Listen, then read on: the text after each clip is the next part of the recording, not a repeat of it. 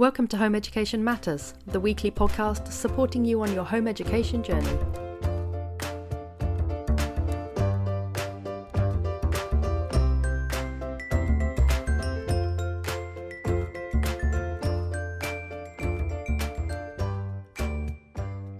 Welcome to Home Education Matters. And I'm very excited today to be joined again by Karen Bonthron, the inclusion lead from SATRO.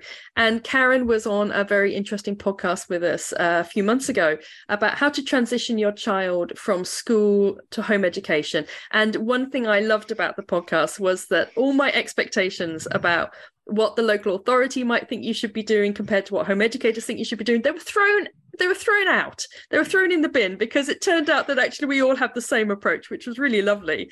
And so i've invited karen back on today to talk to us specifically about ehcps because this gets raised quite a lot in the home education community. But first of all karen welcome again to the podcast. And for anyone who hasn't heard your the original podcast do tell us a little bit about yourself. Hi, it's it's nice to be back. It's not only my first ever podcast, but the first one I've ever returned to. So thank you for that. um, so my name is Karen. I have two jobs at the moment. I am the inclusion lead for a regional education charity called SATRO. So we are a STEM education charity. So we take workshops to primary schools and secondary schools to help inspire students to look at STEM learning. So that's science, technology, engineering, and maths. Uh, we also run a construction BTEC course and we do some work around employability skills as well. So my role there as the inclusion lead is to take some of those things into sort of non-mainstream school sectors. So specialist schools, pupil referral units, alternative provision, and home educators. Then my other role, I am self-employed as a teacher for home educated students. So these are predominantly students with special educational needs who can't be in school for a multitude of different reasons, or it's just better for them not to be. So I go and teach lessons at their homes, and that is funded by the local authority. So I am often in their EHCP somewhere. So you're the one that within the EHCP is is one of the sort of uh, accredited, if you like, tutors that that the local authority will fund. Yes, exactly. All right. So let us launch into EHCPs. So when I was training to be a teacher back in the dim and distant past, it was called statementing. Now, is this the same thing? Is being statemented the same as having an EHCP, or are they different things? So an EHCP is a sort of updated version of a statement. So this change happened in 2014. So this is back when I was, I was just before I qualified as a teacher, back when I was working as a learning support assistant. So the main differences for that is that the EHCP is much more child centered. So there's much more space when you're developing that education healthcare plan to talk to that child or the young person and ask them their opinions, their views of what they would like it to say. Um, and there are also additional things such as personal budgets, which were not part of the statement. So, a personal budget you can get as part of your EHCP plan, and that is money that the parent or guardian of that child or young person has quite a lot of control over how it is spent. So that's usually designated for things like equine therapy or um, occupational therapy, physiotherapy, that sort of thing. And it's very much up to the parent of that young person or the young person themselves, depending on their age, as to who they would like to spend that money on. So they are okay. choosing where it's going. And that was a new addition. They didn't have that as a statement. So it sounds like the move from statementing to EHCPs is has been a bit more empowering for children and parents. Yes, that was one of the main reasons to do it was to increase that space for the family and the young person to express their views. Okay, so what does EHCP stand for? And could you tell us what it is and who can access it? Yep, so EHCP stands for Education and Healthcare Plan. So it is a legal document that is written by the local authority in conjunction with the parents or guardian, the young person, and the school, if there is one. Uh, so it's split into a few different sections. So, section one is all about context. So, it's who is this young person? Who do they have around them? So, who are they living with? Who is their family? Any professionals who are currently working with them? Um, a little bit of information about their current situation. So, are they in school? Are they not in schools? What's going on with them at this particular moment? Um, so, you know, how are they feeling? What what might they be struggling with at that particular moment. There's also a section in that first bit as well for the views of the young person and their family as to what is going on and sort of why this EHCP has been requested. And a short summary from the local authority that comes from the initial assessment. So, the first step in gaining an EHCP is to request an assessment from the local authority to see whether they agree that one is, is needed and can be created. So there'll be a short summary in that first section from the local authority saying, you know, yes, this is the situation. This is why we think the EHCP needs to be written. Your next section then is all about the needs of that young person. So, what needs do they have that have meant that we are writing this plan? And that is split into cognition and learning needs, anything to do with communication, physical and sensory needs, social, emotional, mental health, physical health, so any you know sort of health conditions that that young person might have, and any social care needs that might be going on. So it's not just education then; it's much broader. Yes, it is. That is why they have now named it the Education and Healthcare Plan. It is much broader. It is looking at everything that is going on with that young person and it also goes up to the age of 25. So once you have one, that stays with you and that provision is in place until the age of 25. So you have access to that provision and that support. Is there a minimum no. age? There's no minimum no. age. Okay, so like two year olds, whatever, can go for it. Yeah, can do.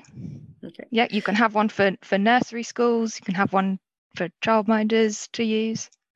So it sounds like it's quite structured and it's it's specific but broad if that makes sense yeah. so so my next question is you mentioned an initial assessment and i'm guessing that initially these things get flagged up by teachers in schools so could you talk us through the ehc EHCP process in a school compared to the EHCP process if you're home educated and what the main differences are between them? Yeah, so the first step in the process is to request an assessment from the local authority. So you contact your local authority, you say, I think my child needs an EHCP for some extra support. Can we have an assessment? And that assessment can be requested by the parents or guardian of that young person, by the school, the nursery, the childminder, whoever is looking after them, and by the young person themselves if they are age 16 or over. Mm-hmm. So you can actually request one for yourself once you get to that age. The local authority will then request any reports that you might have from the school or education setting that that young person is in, any doctor's assessments that you might have, um, diagnosis for special educational needs, things like that, um, or a letter from the parent or guardian explaining the needs of that child or young person. Yeah, I was thinking that as a home educator, some of those might be quite difficult to access. So I'm guessing in a school setting, is it slightly easier to get an EHCP just because you have all the different outside professionals being involved? It can be. It can be. It can be easier to gather the evidence because you've obviously you've got teachers, you've got learning support assistants, teaching assistants. You have lots more people around that child who will be able to provide evidence. Um, but it is perfectly possible to get one as a home educator. Like I said, you can request the assessment from the local authority in exactly the same way that school would do it. And then the local authority would send out assessors or things like that. Yeah, so they would gather the information that they've asked for. They'll have a look at it. They might want to have a meeting with you and the young person to have a chat with them about what's going on. Um, and they will tell you within 16 weeks if an EHCP is going to be created for that That's young from person. first contact, or is that from when they say, okay, we've looked at everything and now it will take 16 weeks to From the date that they receive your request for an assessment. Okay, that's not too bad then. And No. who's who do you contact in the local authority? Is there a department within the local authority that you need to contact to, to speak to, like the EHCP officer or something? So you'll be looking at the Education Welfare Department. Okay. So they will be on the website. There'll be someone there that you can contact. And does it involve social services at all? Um, only if they are already involved with the family, as far as I'm aware. it. It wouldn't necessarily like flag it up because it was just when No. you were mentioning that that obviously part of the acronym is healthcare, and I wondered whether there was an element where social services then see themselves as kind of a dual role between education and social services. So they wouldn't normally be involved unless they are already in contact with that family. Um, like I said, there is that social care section in the EHCP, but that would be for something that is already happening in the context of that family rather than something that is happening because of the EHCP. I've got you. And so, say for example, somebody has taken their child out of school, and the EHCP process was part. You know, they were kind of part way through it. Is that something they could then request the documentation from the school that's already been, you know, that they're part way through or anything like that? Or would the local Yeah. authority have that anyway? Yeah, so you can request that from the school and the local authority to sort of take over that process Mhm. and say, you know, And- yes, they're not at that school anymore, so now I'm doing it. So it's a little bit like when you can take your child's work from the school and you can say, I want my child's work. It's a little bit like that. You can say, Yeah. I want the documentation. Okay. Exactly. It- yeah. what if they've never been to school? Um, at that point, they don't have a lot of um, documentation and things like that. They just have this letter that the parent is producing. Are there things that you would recommend a home education parent to amass alongside this? So, are there things that, for example, you might you might sort of say, well, we've you got your letter and you know exactly what what Bob needs, but but you need X, Y, Z extra evidence. Are there are there things that you would recommend a home educating parent to think about getting as evidence? Well, one of the strongest pieces of evidence would be a letter from a medical professional or an educational psychologist with some form of diagnosis. Mhm. Now, that's obviously not possible for everybody, um, but if you think there is something there, if you believe that your child or young person is in need of a diagnosis, I would say get that first, because then you can use that assessment, that report from that person as part of your evidence. And would that go through initially your local GP? Sorry, I know I'm asking Yes. you questions about yeah. That's okay, so yeah. so that would go. So you'd go to your GP and you'd say, "Do you know what? I think Bob has autism," and then they would be like, "Okay, I'll refer you to an educational psychologist," and Yes. they would, and then you could be like, "Okay, I've got the diagnosis. Now I can go to the local authority and get my EHCP." Yeah, I've got my letter from that educational psychologist saying, yes, Bob has an ASD diagnosis. I can give that to the local authority and say, I'm now requesting an assessment for an EHCP because of this. Is it possible to get an EHCP without having to go the kind of labeling route?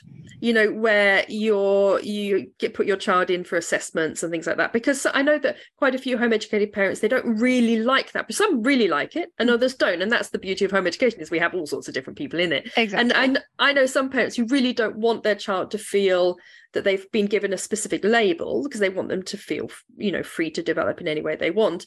Um, is it then much harder to get an EHCP if you if you don't want to get a diagnosis? No, it will it will vary a lot depending on which local authority we're talking about. Um, there is a little bit of, of variation there, but but no is the short answer. The EHCP assessment will take place anyway if you've requested it. And I said you write a letter as a parent or guardian saying the needs that you see that this young person has. And assuming that we are talking about you know a, a child who is old enough to be able to explain this themselves obviously their views are really really important Mm. so the local authority they will want to speak to that child or young person to talk to them about what they're struggling with So that would be things like how do you prefer working and you know do you have difficulties organizing your time and that kind of thing. They'd be asking those kind of yeah. questions. Yeah, and things like, you know, do you have difficulty with writing? like that, with understanding what questions are being asked of you. So that they will have questions that it's looking at, you know, does this young person have processing issues? You know, is there something going on with anxiety or communication, speech and language, things like that? That leads me to my next question, which is Are EHCPs solely for conditions? Or are they for, for example, mental health issues as well? You can get an EHCP for mental health issues. One of the sections in the needs of the young person bit of the EHCP is for social, emotional, and mental health. So you can get EHCPs for support with anxiety, um, depression, all sorts of sort of mental health concerns that might be going on for that young person. Yeah, your, your child theoretically could be kind of neurotypical, but be be suffering maybe trauma from school or maybe they're mm-hmm. having that kind of you know anxiety in their teens and then they you as a parent you could apply for an EHCP for those for for things that perhaps are more temporary yeah yeah, absolutely. And my next question then is how regularly are EHCPs assessed, you know, to to keep keep them continuing? So the standard there is once a year.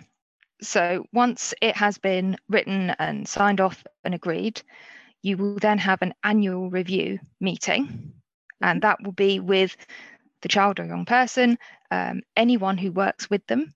So for my students, I go. Mm to that, uh, their parent or guardian, um, and a representative from the local authority. That's for them to decide whether they're going to continue funding the needs on the plan. So it's less about are we going to keep funding it because once you've got one, it's I know a lot of parents do worry about this. I've had a lot of parents say, I'm so worried about all this funding is going to get taken away. Chances of that happening are minuscule what the annual review is about is looking at are what is what we are funding the right support for that young person as they are currently because obviously the idea of the EHCP of having that support is that that young person will progress that they will achieve some of the outcomes that have been set out for them in the EHCP that their needs will change over time because certain things for them will get easier. As they get older, their needs will change. So that annual review is about everyone who works to support that young person just sitting sitting down and saying are we funding the right things what needs to change what needs to be updated so it's really about whether they're being efficient rather than pulling the funding yeah yeah and it's about making sure that that support is right for that young person. So, is that still what they need?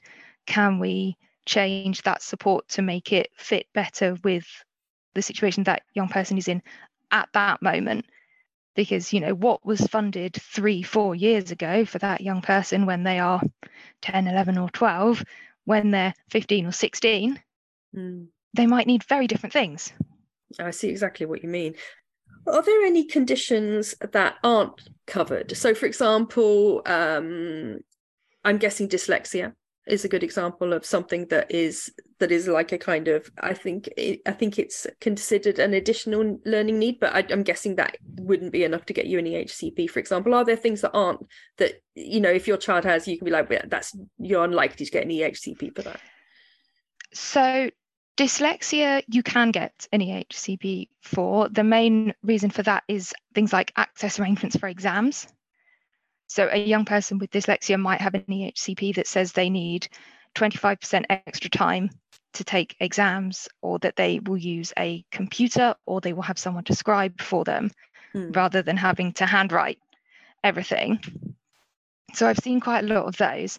Um, interestingly, the other week, I managed to hop onto a talk uh, by a lady from the National Autism Society about a diagnosis that is not covered in all local authorities. uh, and that is PDA. This is pathological demand avoidance. Mm-hmm.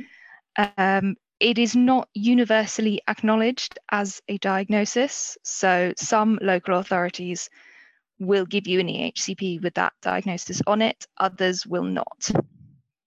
So that very much depends on which local authority you are talking about. Um, that is changing. More and more local authorities are accepting that as a diagnosis, but it is still not everywhere. So it's like a trickle effect. It's slowly slowly yeah. getting more accepted. Um, yeah. And what are the most common scenarios that would get you an EHCP? So if there's anyone listening and their child has X, Y, Z, what uh, what are the most common ones that you know what if your child is this or has this, then they're much more likely to be able to get an EHCP? Uh, so I would say any sort of specific learning need that has been diagnosed, so ADHD, ASD, uh, dyslexia, things like that. Um, any sort of physical need. So if you have a young person who's a wheelchair user, things like that, that obviously comes with an EHCP. That's quite an easy one to to explain. Um, things like speech and language communication difficulties, processing difficulties, uh, those are quite common. And so all these EHCPs, they must be unique to the child. They must be developed uniquely for the child. They are, yeah. It is a very long document. It is very detailed, uh, which is as it should be. Uh, they are completely unique to that young person. So the the sections within it will be the same, but obviously the information within that will be different. Um, so you have that that context bit at the beginning you have details of the needs of that young person. You then have the outcomes that you would like for that young person. And when I say you, I mean what the local authority would like, what the school would like, if there is one involved, but also, really, really importantly, what the parents and the young person themselves would like to achieve as a result of this support. Is there an argument then that having an EHCP can be quite limiting as a home educator because the local authority then has more input about the outcomes that it wants for the child? I would say it's a negotiation, um, particularly now that we've moved into the EHCPs rather than the statements. There is a lot more space for particularly what does that young person want to achieve, uh, which I think is is great. That's really really important because it's all very well me as a teacher saying, well, I think you would, I would like you to have done X, Y, and Z by this point, but you know, it needs to be what does that young person want to achieve. So I think you will have an ongoing communication and relationship with the local authority once you have an EHCP because you'll have those annual review meetings. Um, so you will be in contact with them. But it is always a negotiation. So I'd say don't don't be afraid of, of that, of having that relationship with the local authority.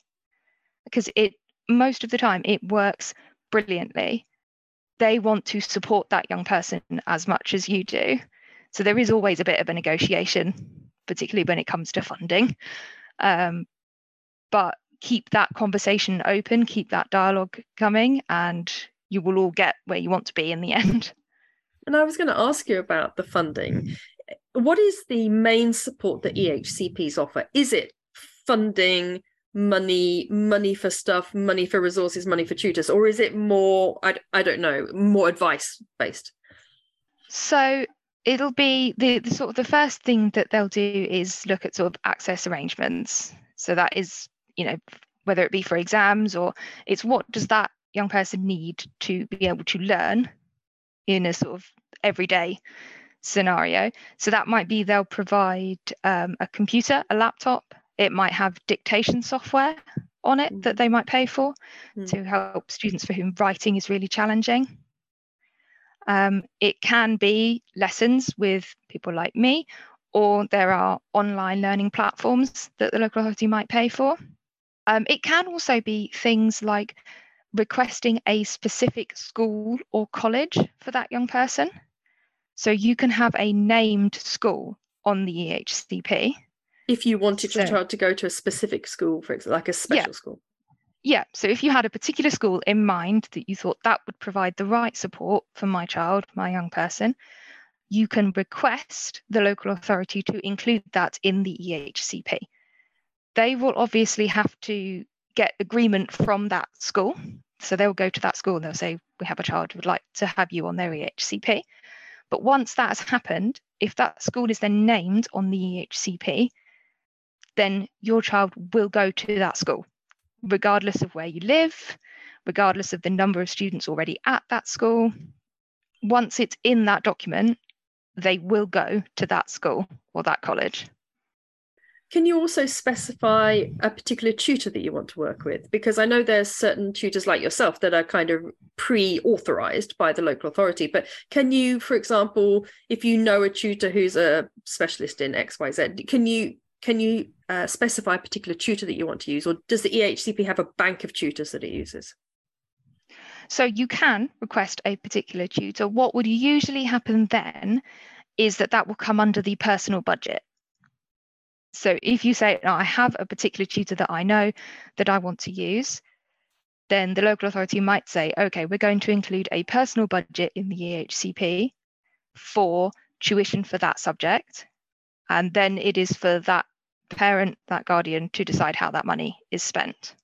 I was going to ask you about that because I was going to ask about the financial side. So there's a personal budget that goes to the parent and the parent decides how it's spent. Or is there a personal budget that goes to the parent and it's specified what they spend that money on? So if you have a personal budget included in the EHCP, which is that is something that you request, something that is agreed, it's not in all of them by any means. So you that will be money that is directly sent to the parent it does often come with we want it to cover these things. So, for example, I've seen quite a few of my students have a personal budget for life skills. So, that is money that they can use to go out and do things with a tutor, maybe, or with a learning support assistant to help teach them life skills um, or it might be for a particular tutor or a particular activity.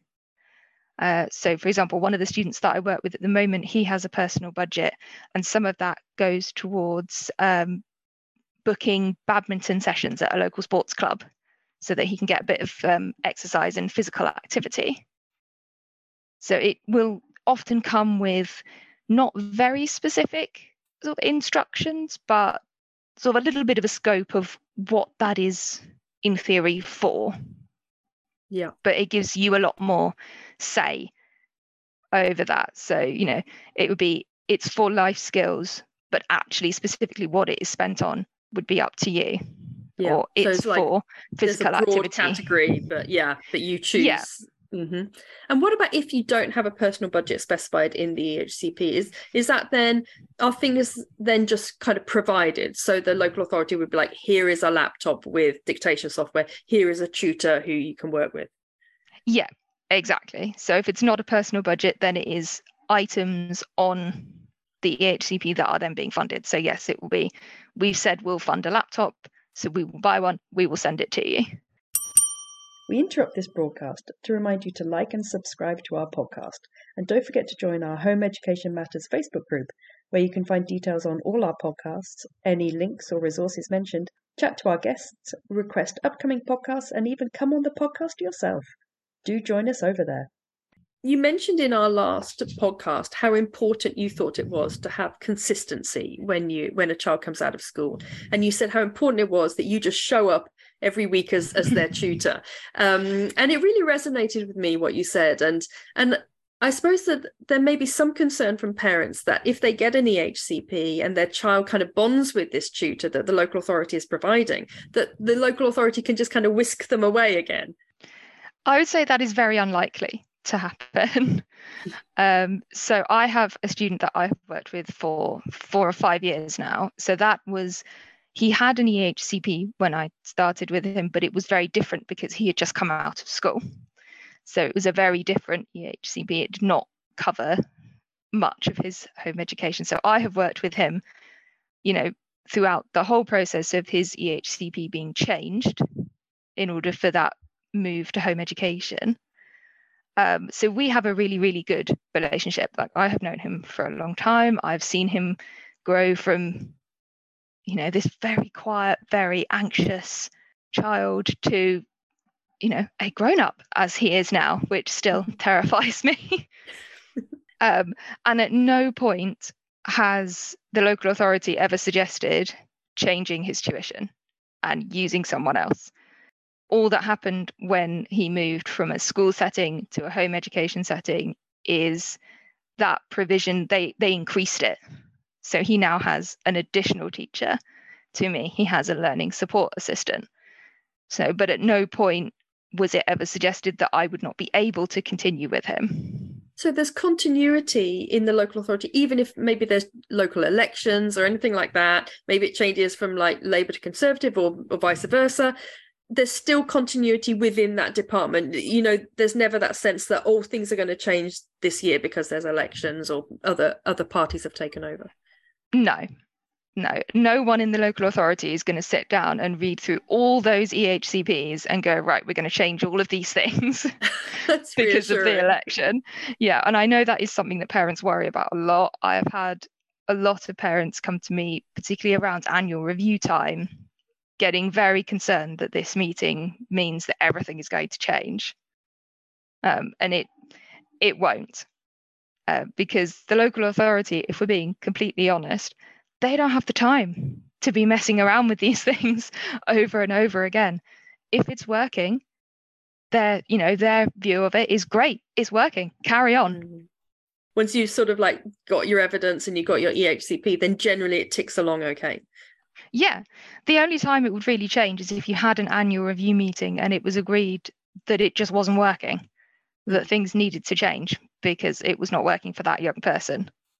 And that would be the parent and the child and the local authority all agreeing these. Yeah, and anyone else who works mm. with them. So, I said when I go for my students, it's me, it's other teachers that work with them.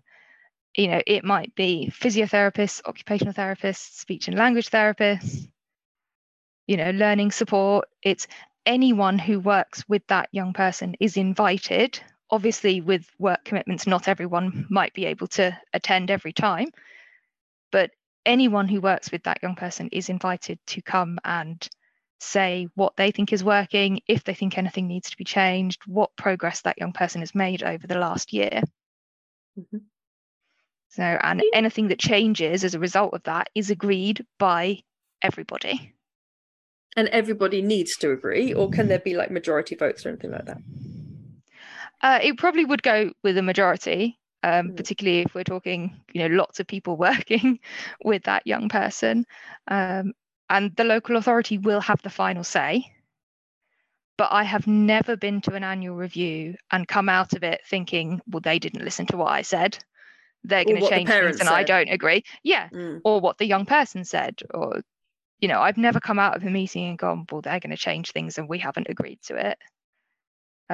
Because they, they won't. They won't do that. That's reassuring. The reason they have those meetings is because they want to hear what the people who know that young person think of the support. So really, it's it's almost like they're there to collect as much information from the professionals and and the parent and the child as possible, and then they put that all together and use that as their decision. So they're not they're exactly. not they don't trump it with their decision in that way. Yeah, exactly. Mm-hmm. What about England, uh, what about England versus Wales versus Scotland? Do you know if there's much difference in the systems between the different places? Now, as I understand it, having never worked in Wales or Scotland myself, the system in Wales is a bit different. Um, I'm not entirely sure, to be honest, what the differences are, but I know they have a slightly different system. And as far as I'm aware, Scotland is pretty similar. Okay. So they what you would get in Scotland, as far as I understand it, is quite similar to what you would get in England, but Wales has a slightly different system. So if you're listening in Wales, it might be worth going onto your local group and asking about information from anyone who's got an EHCP, for example. Yes, it would.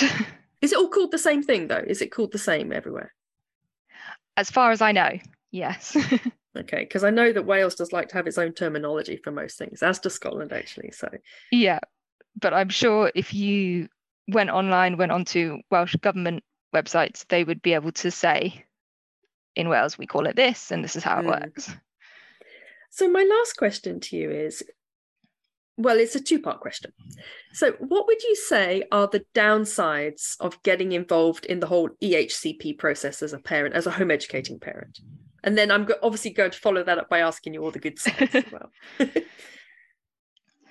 um, well, the only thing I would say that might be a downside for some home educating parents is that you then do have other parties involved that you have to work with. So I can imagine that some home educating parents, particularly if they are home educating by choice, because that's something that they feel is best for their family and best for their child, they might find it a little bit difficult to have to work with all these different groups because you will have to work with the local authority.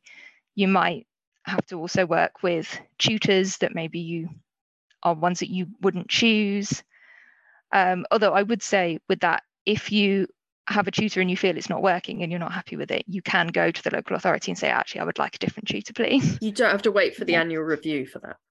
No. So once you're out of the school system, the school is not involved in the EHCP anymore, right? Uh, yeah, once the EHCP says home education on it, the schools are, are not not involved. Great. So they can't they can't be involved. They can't sort of like um they, they can't change the dynamic of the EHCP or what's chosen at any point once you're home educating. No teacher can come no. in and say anything. Okay, good. No, so the only thing that might still be on your EHCP, um, if you had a child that was in school and got taken out of school and is now being home educated, is things like exams, because if that young person is planning on taking GCSEs, A levels, anything like that, it has to go through a an exam center with a center number, and that is usually a school. So, what you might have on your EHCP is that that young person will go back to that school to take their exam. So, just for the day to do the exam, and then the exam will be submitted through the school's center number.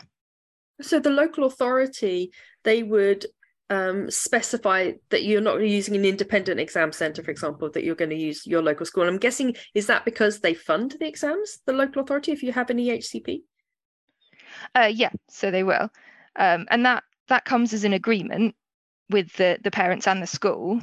So wow, if you're not happy with your young person going back to that school to take their exams, you can say that.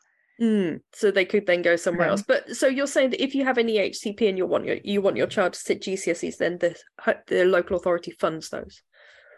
Yep, that can be included in the provision on the EHCP. Um, mm. So I have a student that that is the case for him currently. It is in his EHCP that he is going to take English, maths, and science, and that will be paid for by the local authority. So, for example, if you had a child uh, an autistic child and they wanted they were very bright and they wanted to sit like 10 gcse's the that would be part of their ehcp would be they get to sit these 10 gcse's at the school and it's all paid for. Yeah. That you can go back to a school and it will go through their center number. There are certain cases where you could take the exam at home and have it still go through a school's center number. That takes a little bit of organizing though so I would say you've really got to be on it and get that put in place well before the exams are taken. So you're talking um, like a couple of years before. It's worth starting the conversation about how you want that to happen nice and early because we do um, have parents that come on home ed, home ed sites and they say is there any way my child can sit their gcse at home? And pretty much everyone comes on and says no. It really isn't possible. So are you saying that if they have an ehcp and you've got enough time it's something that you could actually try to put in place? You can. It is a tricky one. Um, it is not an easy thing to do because um, you need to have a a registered centre with a centre number who are willing to submit that young person's exams through their centre number, potentially without ever having met this young person or knowing anything about them or the grades that they might get. Um, and obviously, if you're doing it at home, then it has to be agreed that there'll be funding for an invigilator because we cannot just take people's words for it that these have been done under exam conditions. There will have to be an independent invigilator who comes to the home. Um, and interestingly, something I found out quite recently if that young person is using a scribe for their exams, you then need two independent invigilators one to watch the student and one to watch the scribe. Oh, that's interesting. I didn't know. That. yeah. so suspicious. So, what would you say are? I feel like we've drifted onto the good sides of an EHCP there, and one of them is that they fund the exams. But um, what are what are the what are the real positives about getting an EHCP if you're a home educating parent and a home educated child? I think the biggest positive that I have seen for my students is that it then becomes a lot easier to build up this network of people that will support that young person. So, for example, the student that I mentioned earlier, when I first started working with him, it was just me. I had two hours a week with him, and it was just me. I was the only support, apart from obviously his parents. Whereas now, having gone through that process of getting his EHCP changed, he has me, he has a learning support assistant, he has a separate maths teacher, he has a speech and language therapist, he has an occupational therapist, he goes to equine therapy. There's all of these people that are surrounding this young person now who are all working to support him and want the best for him. Whereas before, obviously, you didn't have that. So I think once you've got the EHCP and you can get these things in place, all of a sudden you've got this group of people that are going to turn up to the annual review meetings and you've got people that you can you know as a parent i'm sure it must be quite nice to have other people that you can sit and talk to about how your child is progressing and what is going on with them rather than having it all land on your shoulders, particularly if you're not home educating by choice. So, in actual fact, what's fascinating is that your downside is the same as your upside. So, the downside is that is that parents have a lot more people involved, but the upside also is that parents have a lot more people involved. So, it yeah. sounds it sounds like swings it's actually, roundabouts. Yeah, I mean, it's very much how the parent sort of sees it. So, I'm guessing that there are some parents for whom having all that extra support would be wonderful because like you say you've got people who are invested in your child's journey and who understand the unique abilities of your child but then there's other home educating parents for whom that might be a total dystopian nightmare is all these people yeah. sort of trying to wrestle control of your child's education from from you so it sounds like that's actually it's almost like a marmite thing you know where you're either yeah. going to love it or you're going to hate it yeah and it can be a little bit of a transition um, so i know for some parents that i've met going from having to fight for everything that their young person needs in education, you know, having to be that advocate for them at every possible turn. And going from that to suddenly you've got six or seven other people who stood there going, It's fine, we've got it. You don't have to worry. Like, we're on this. All of us, like, that can be quite difficult, I think, for parents suddenly sort of stepping back and be like, okay, there's other people here now. I don't have to do it all on my own. But quite nice as well, because I'm guessing that that, for example, somebody, you know, the person doing equine therapy, for example, might mm-hmm. then at the annual review, annual review, they may say things things like, okay, I think they need speech and language therapy, and and so the professionals can actually all come up with ideas. So it is t- takes a little bit off your shoulders, doesn't it, as a parent? It does, it does, but I have seen um, with some parents that that is quite a difficult transition for them. It can be quite hard, I think, for some parents to trust these other professionals, particularly at the beginning when obviously you don't know us. You know, I can stand there and say, yes, I have the best interests of your child at heart. You don't know that that's true, and I understand that you don't know that that's true. So I think it can be a tricky transition for some parents. So I think I would say in that situation, just bear with it like see how it goes understand that it's going to take a bit of time for everyone to get used to a new way of working. Also maybe don't be afraid to say you know this you know this person isn't isn't working for me. And, and so you surround yourself with the team that that you kind of want to be surrounded by. Exactly exactly yeah. By all means say you know this person is not developing a positive relationship with my child. I don't feel like this is benefiting them. It is all about negotiation so do say when you think things are not working. It sounds like I think if you approached it in the right way, it could be a very empowering experience for you and your child. And I suppose it's one of those where once you opt out of the school system, you it tend things tend to be a little bit harder, you know, because the system is built around the the majority, yeah. rightly so. And so once you're making a, a non-conformist decision, then obviously things things tend to be a bit trickier. But thank you so much for talking us through the process of how mm-hmm. to how to get an EHCP and and how they work and what they look like. And I think that's really really helpful. So where can our listeners find you on social media or if they wanted to get in contact with you or anything like that? I know you're on our Facebook group Home Education Matters so people can I come am. on and ask you specific questions on there. But where can people find you when it comes to your businesses and things like that uh, so I am on the SATRO website, so that is satro.org.uk. I'm there as the inclusion lead. So if there's something you want to talk to me about regarding that side of what I do, find me on there. I'm on Facebook as Karen Bonthron. Um, as you said, I'm on the Facebook groups, or my self employed email is kvb.tutoring at gmail.com. All right, just say that one again for us kvb.tutoring at gmail.com. That is fabulous. I listen to so many podcasts and then they say things and I'm like, I haven't got a pen, I haven't got a pen, can't write it down. okay, that's wonderful. Thank you so much, Karen, for coming on and talking us through EHCPs. And Anytime. if anyone has any questions, do come on our Facebook group and ask Karen, and I'm sure she'll be able to point you in the right direction. Of course, of course. I'm happy to help. Thanks, Karen. It was lovely chatting today. Nice to see you again. Thank you so much for joining us for today's Home Education Matters podcast. See you at the next one. Have a lovely day.